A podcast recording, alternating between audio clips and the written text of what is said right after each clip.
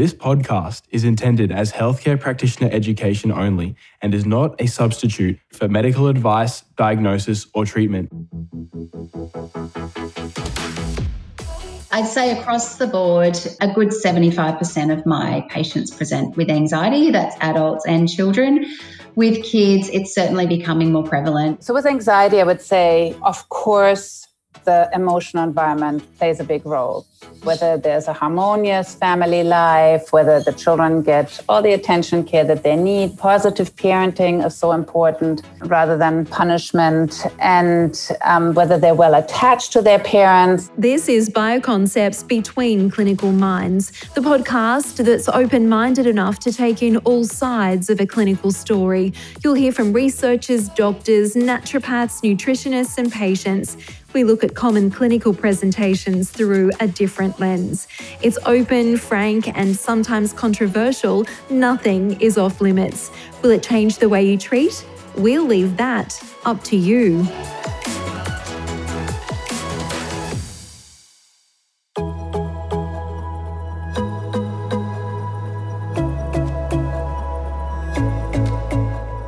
In season one of Bioconcepts Between Clinical Minds, we look at children's health. We talk to experts in the field who will take you into their clinics and share their experience.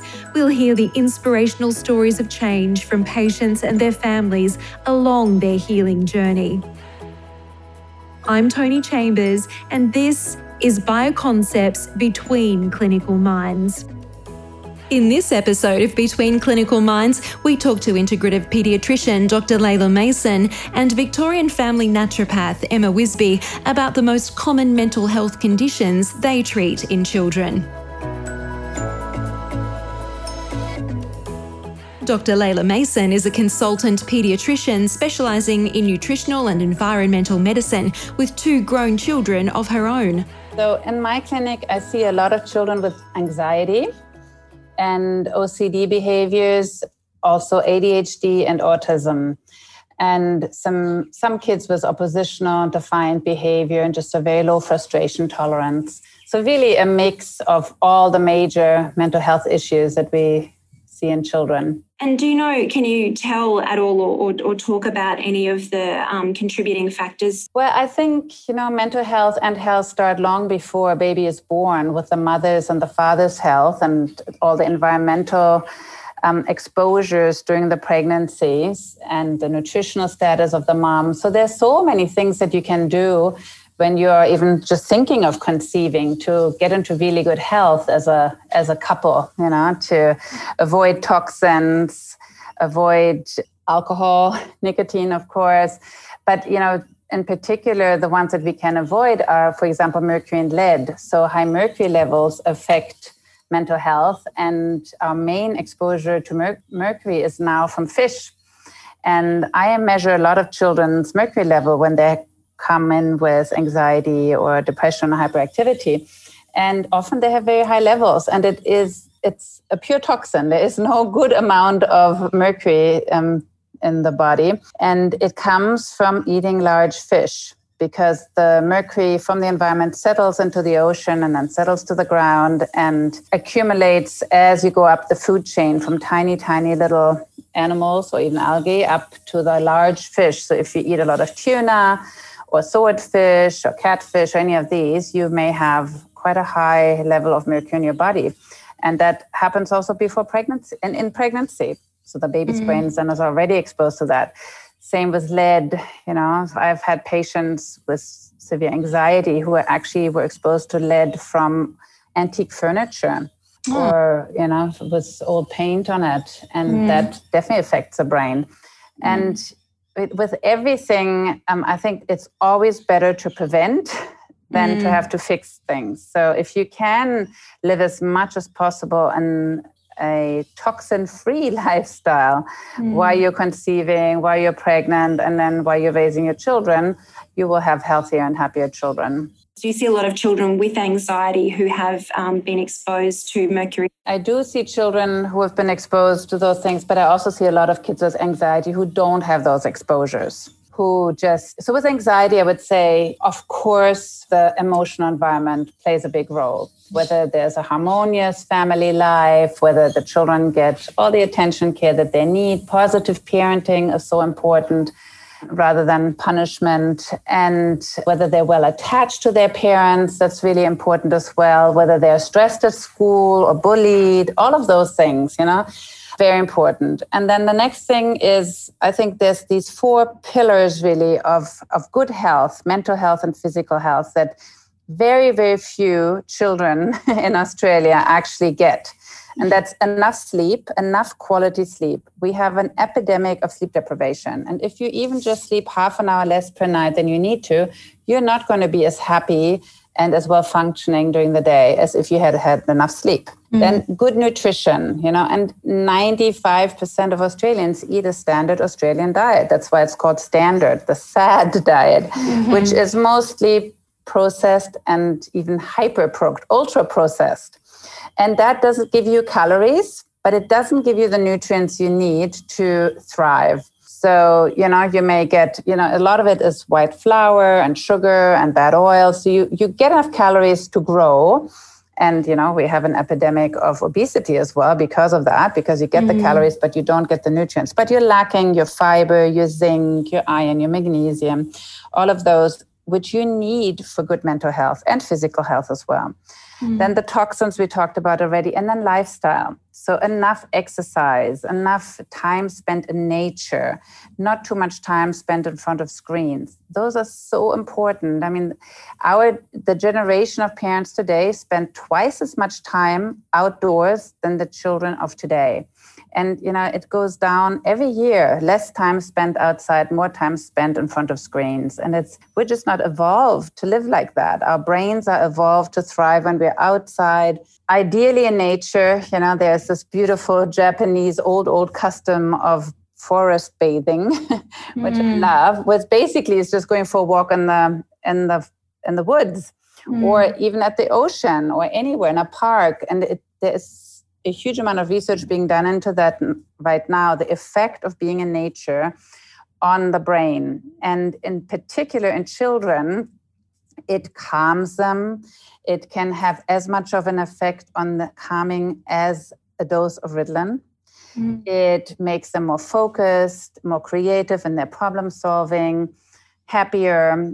And um, you know there was this beautiful book um, by richard louv called the Last Child in the Woods, and he created the term of nature deficit disorder, which has become a mm-hmm. big buzzword now because nobody spends enough time in nature anymore, and we need to. I've got two teenage boys now, and I feel like the influence of their peers and the influence of social media, and just the fact that you can't, you know, make them get in the car with you and go to the um, mm-hmm. to go for a bushwalk. Feel, do you feel that those uh, influences become too strong in the teenage, particularly in that older group that you're you're seeing with the teenage? Yeah, I mean, it, it becomes difficult because everyone else is sitting in front of a screen, you know, mm. and you can't take a 15 year old and move her, you know, they have to want to. So I, I do understand that. But I think if you kind of nurture that love for nature from early on mm. and just make it at least, you know, Sundays, everybody, the whole family goes together for a walk or to the beach, just make that so that you have once a week that dose of nature. And then during,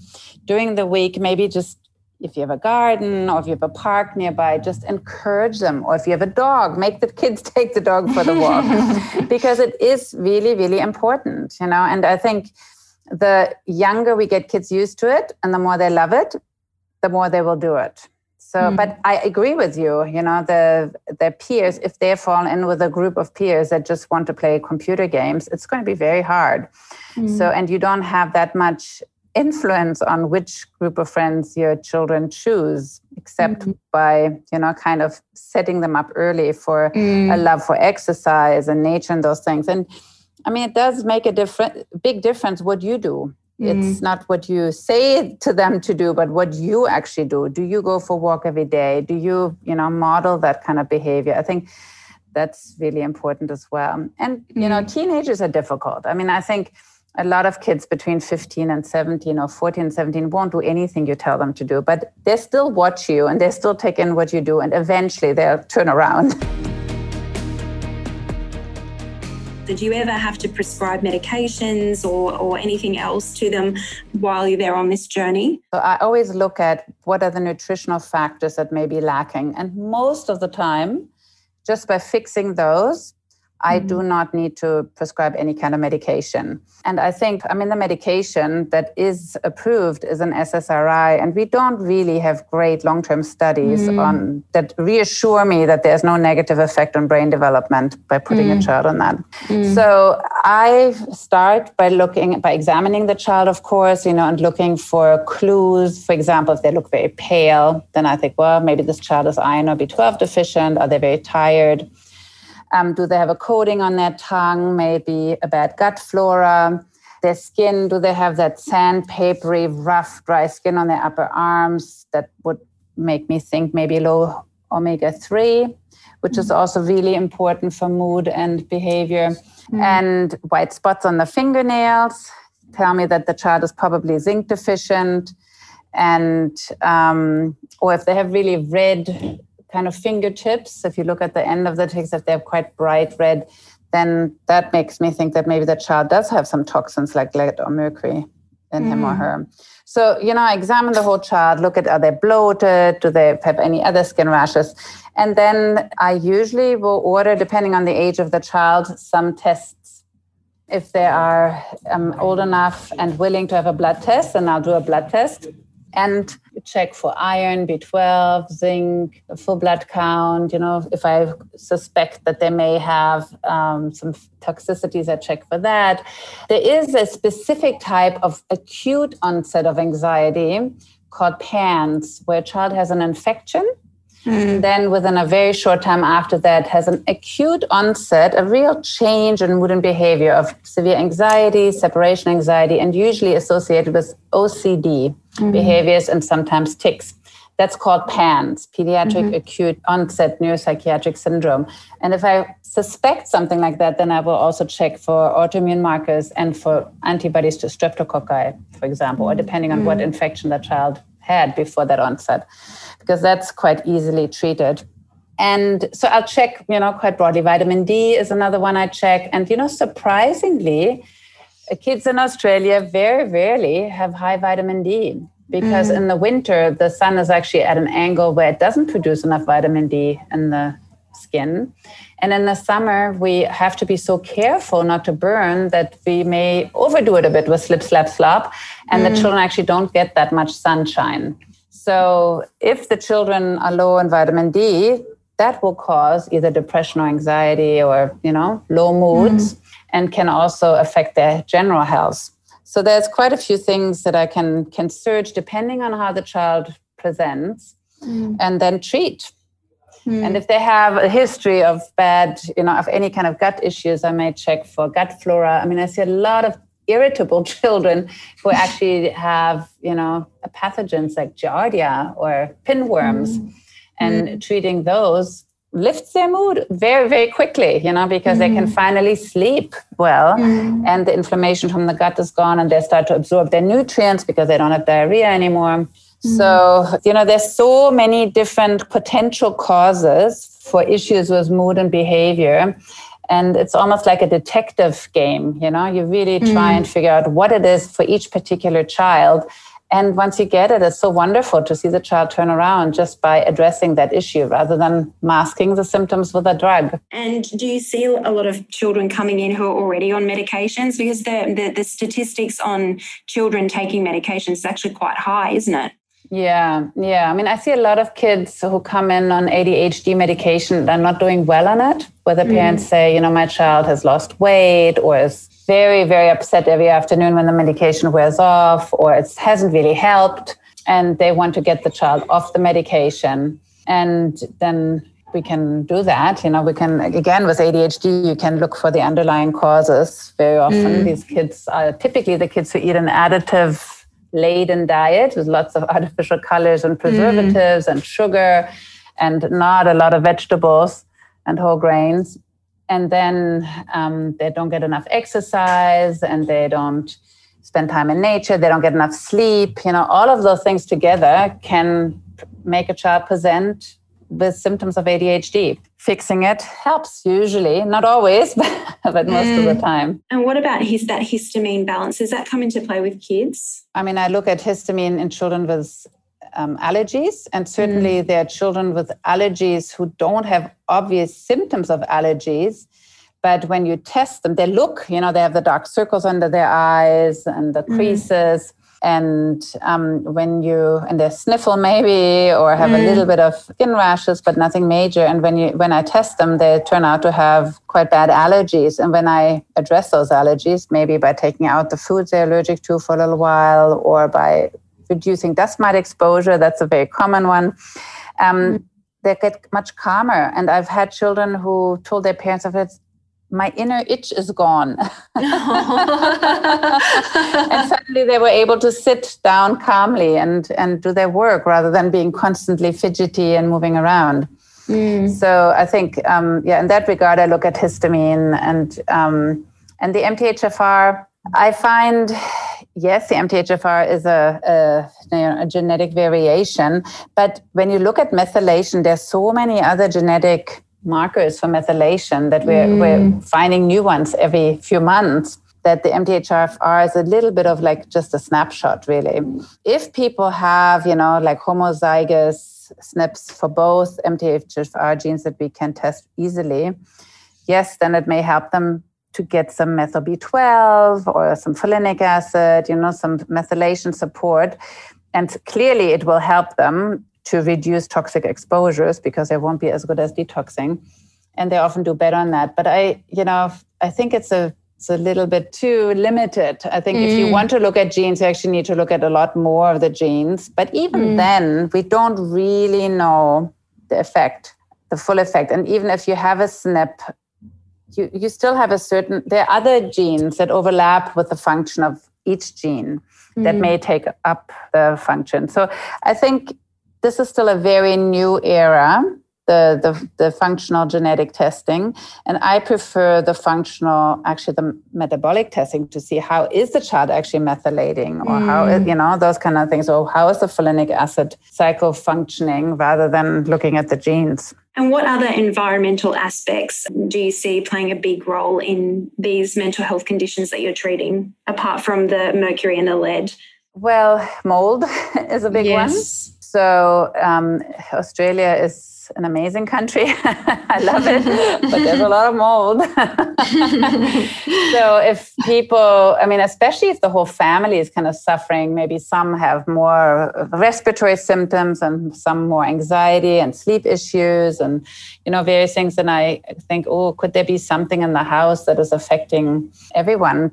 And um, I always ask about mold. And often the family says, yes, actually, there is some mold. And then I get them to have a building biologist to come and check out the house and remove the mold whichever way possible and of course you can't really just remove mold you have to improve ventilation mm. you have to reduce humidity but there's lots of things you can do for that um, but I certainly have seen lots of moms and children who were exposed to mold super anxious, and once they're moved, that's usually the best intervention. um, they got much, much better. For people who are exposed to mold, what are the things that have you have you, have you used any natural kind of ways of of helping these people? Yeah, so I mean, the number one thing really is to remove the mold.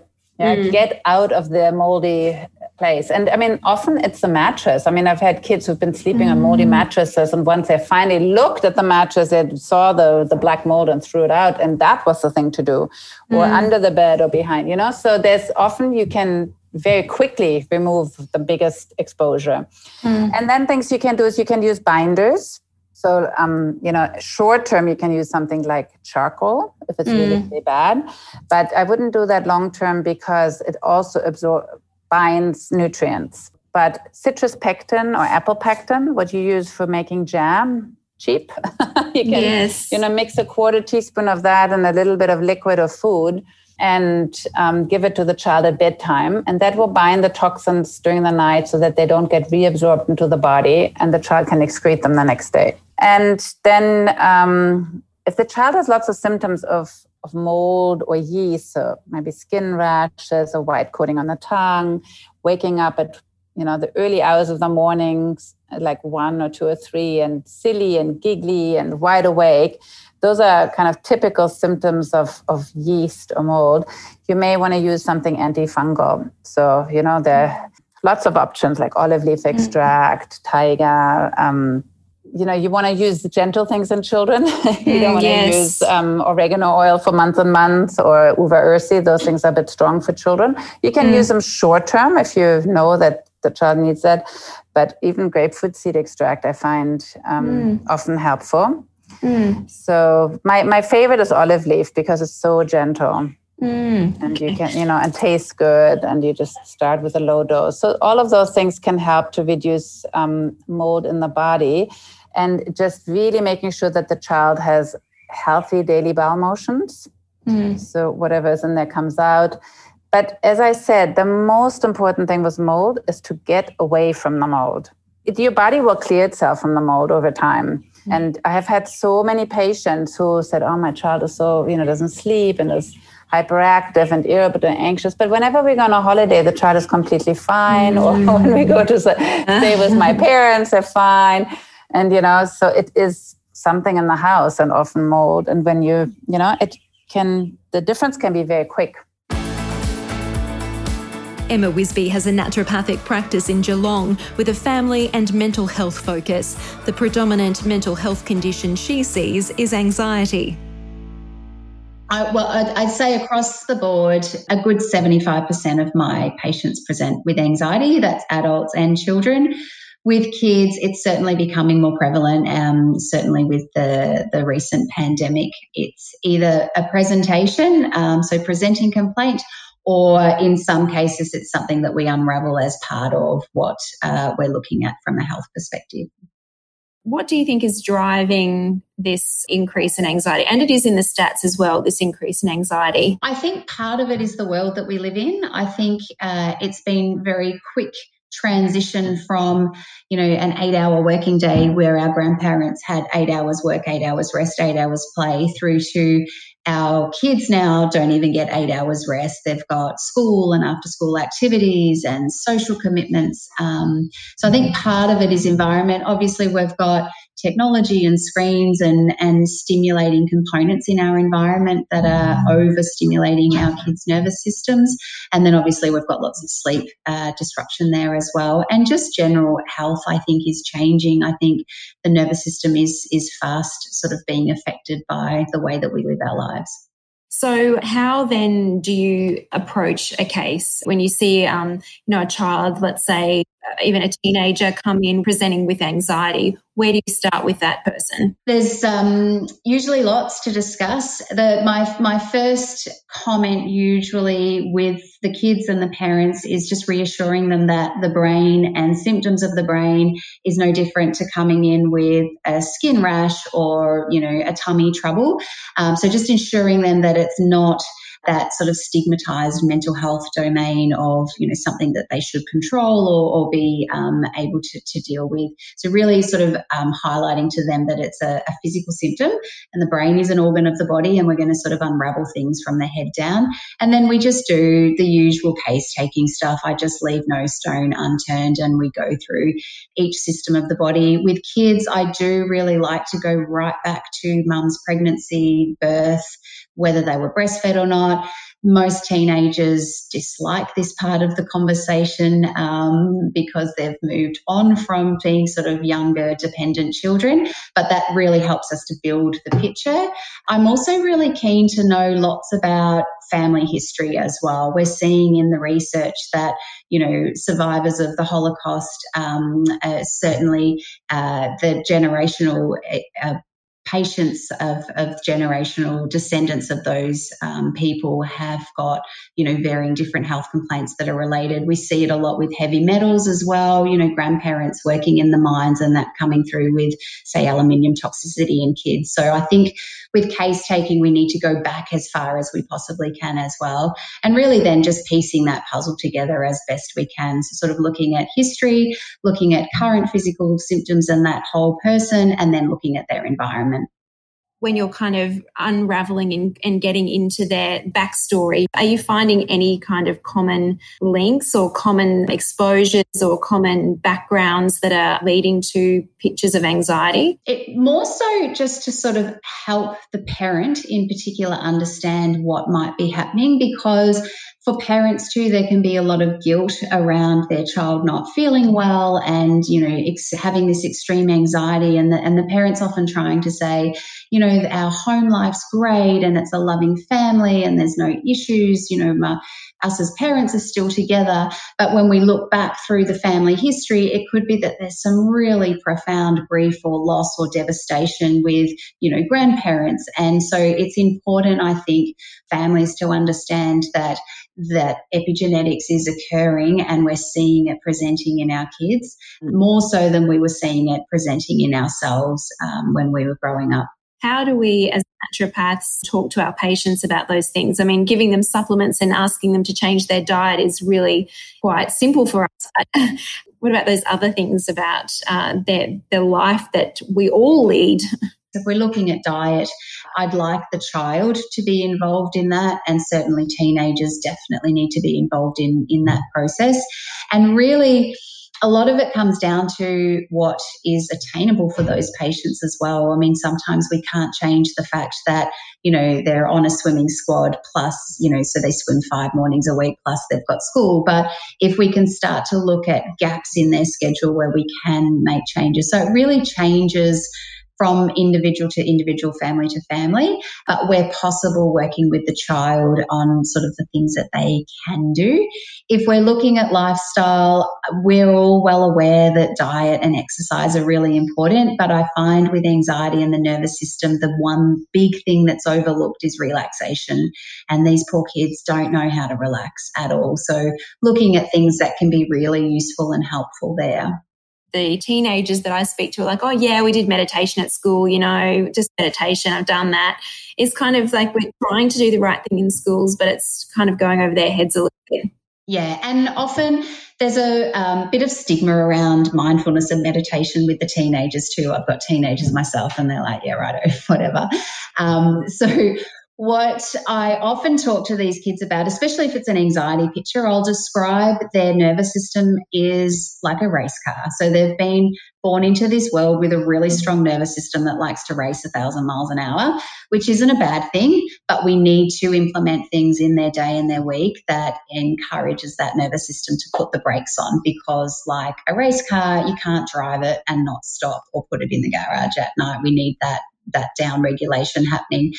And then we really just discuss things that they like. So I'll often ask them about their hobbies and what they like doing because truth is meditation is any time that our brain is deep compressing and that we're sort of switched off for a bit. Um, we've all seen those little memes of mindful versus mindful. And really, we're just trying to get kids to understand that. So, is it that they love reading, but they don't have a lot of time to read during the week, but could they commit to one page during the school days and then perhaps, you know, whole chapters on the weekend. Do they enjoy time with their friends or do they enjoy time alone? Do they have a particular hobby that they like to do? Um, so, really just sort of fleshing out what relaxation looks like. It's quite different for different people. And I think one of the most difficult things we can ask an anxious teenager to do is to lay on their back and meditate for 20 minutes because it is it is really hard. Um, Sometimes we can um, be a little bit negative when it comes to technology, but there are some great apps and podcasts and things that kids can listen to as part of their relaxation regime as well. And what about from a nutritional point of view, you know, as causation is concerned? So, certainly looking at copper and zinc ratios. But I mean, we can even supplement with zinc and get great results without having to do sort of tests and, and looking at, at copper levels.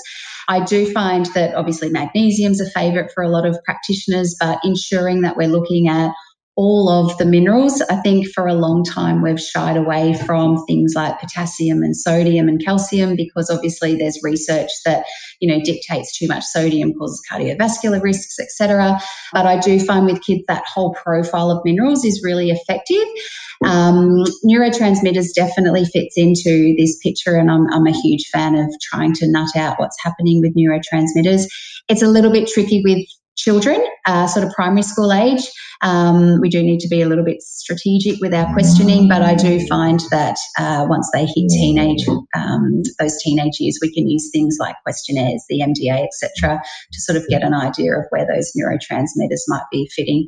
And then, in, from a really simplistic perspective, if we're looking at neurotransmitters, essentially we're looking at amino acids as precursors, which often just brings us right on back to protein. And I would say protein um, inadequacy is high on the list of things that we need to address with all patients that I see, adults and children. Um, most Australians don't eat enough protein, which then will impact on um, things like amino acids and our neurotransmitter balance. I know that everyone is different and you have to approach every case differently, but is there like a core set of nutrients that you find really work well in most cases? Yep, I've certainly got my favourites. Zinc's high on the agenda, and if I'm looking at boys in particular, they respond to zinc quite quickly.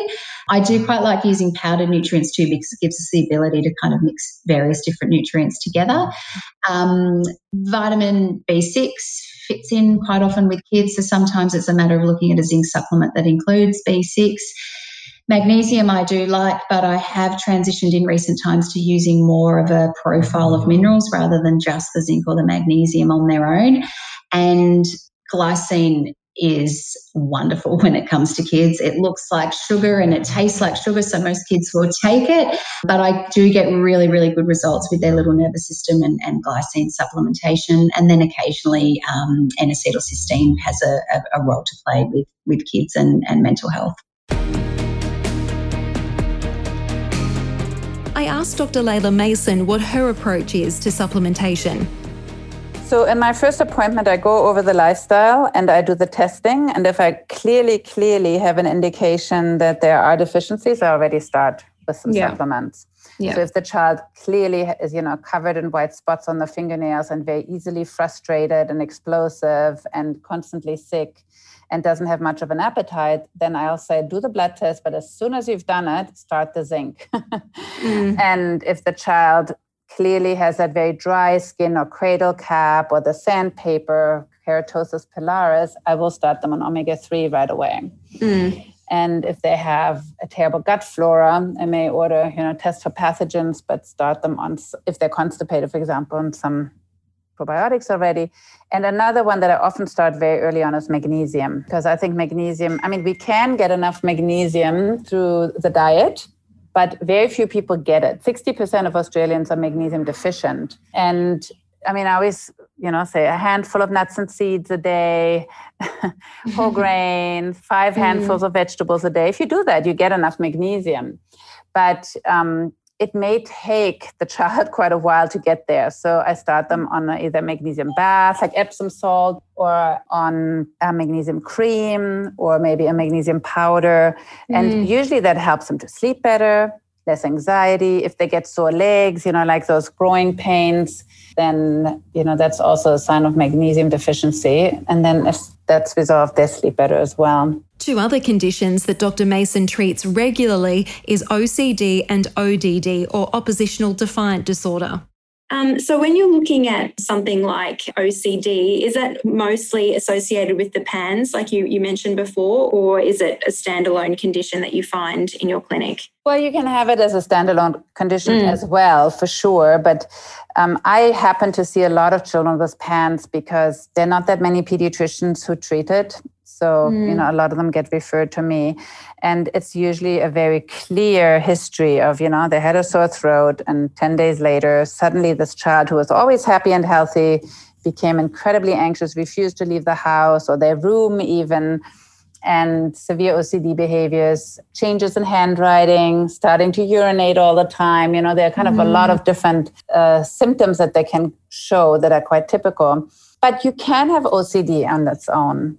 But I do think that, you know, whatever happens in the brain, whatever you have as a symptom, whether it's OCD or anxiety, in the end, if you looked at it under the microscope, would be inflammation. So in different parts of the brain. And if you can reduce that inflammation by finding whatever caused it, or just, you know, reducing inflammation overall with a healthy diet, maybe some vitamin D and omega-3, some curcumin. There's, you know, so many different things you can do to reduce inflammation. But I would say diet is number one then you know those symptoms often get better. With OCD, I find N-acetylcysteine very, very helpful. You know, there are good studies to show that it helps with kids that pull out their hair or their eyebrows, and it's a mitochondrial support and an anti-inflammatory and antioxidant. And what about oppositional defiant disorder? You mentioned that as one of the ones that you treat. How often do you see that? Quite often. I actually, my older son, who's now 24 and amazing, the nicest person you could meet, used to be very opposition defiant. So I developed a real interest in that when he was younger. And you know what it turned out with him is was severe zinc deficiency. He was so zinc ah. deficient that um, well, his fingernails were covered with white spots. His skin never healed. So whenever he got mm-hmm. a mosquito bite, it just stayed as a sore. And, you know, so he would have many, many sores on his legs. And I never understood because this was before I got interested in nutrition and environmental medicine, mm. why his skin was so bad. And it mm. was zinc deficiency. And once that was fixed, he was fine. You know, it mm. really was that simple. I mean, mm. I think mm. the other thing he had was a bad gut flora because because of the zinc deficiency, yes. he had quite a few infections and therefore some antibiotics, which then affected his gut flora.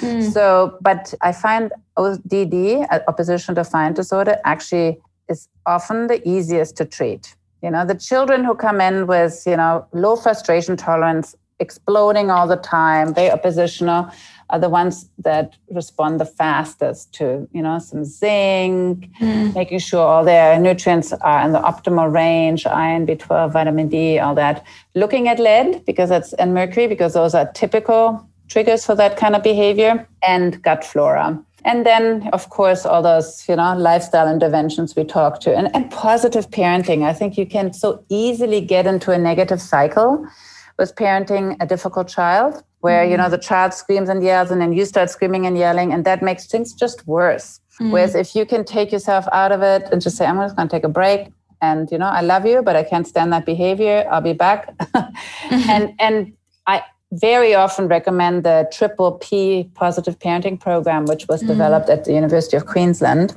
And I noticed that you are an advocate of positive parenting. Do you talk a lot about that in your consultations with parents? Yes, definitely. And I give them little tricks to start with. I often refer them well, to their triple P parenting program, but also to psychologists who can work with them one on one.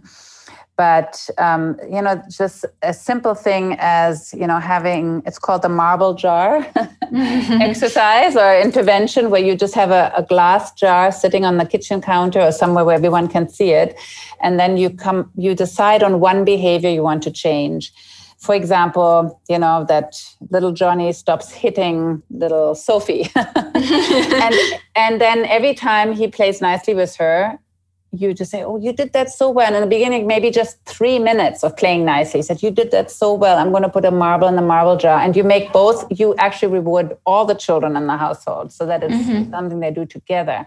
And mm-hmm. when the marble jar is full, they get a reward, like going to the beach or whatever you decided before and that you wanted to do anyway, but you package it up as a big treat.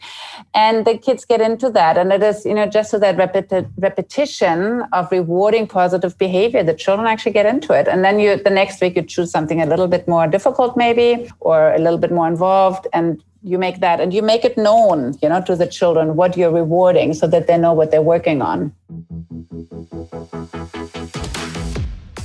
In the next episode of Between Clinical Minds, we continue the conversation on mental health, this time with Melbourne nutritionist and researcher Jessica Bayes, Brisbane nutritionist Deborah Smart, and we'll hear again from naturopath Emma Wisbey. We cover depression and the Mediterranean diet, sleep disturbance, and tic disorders.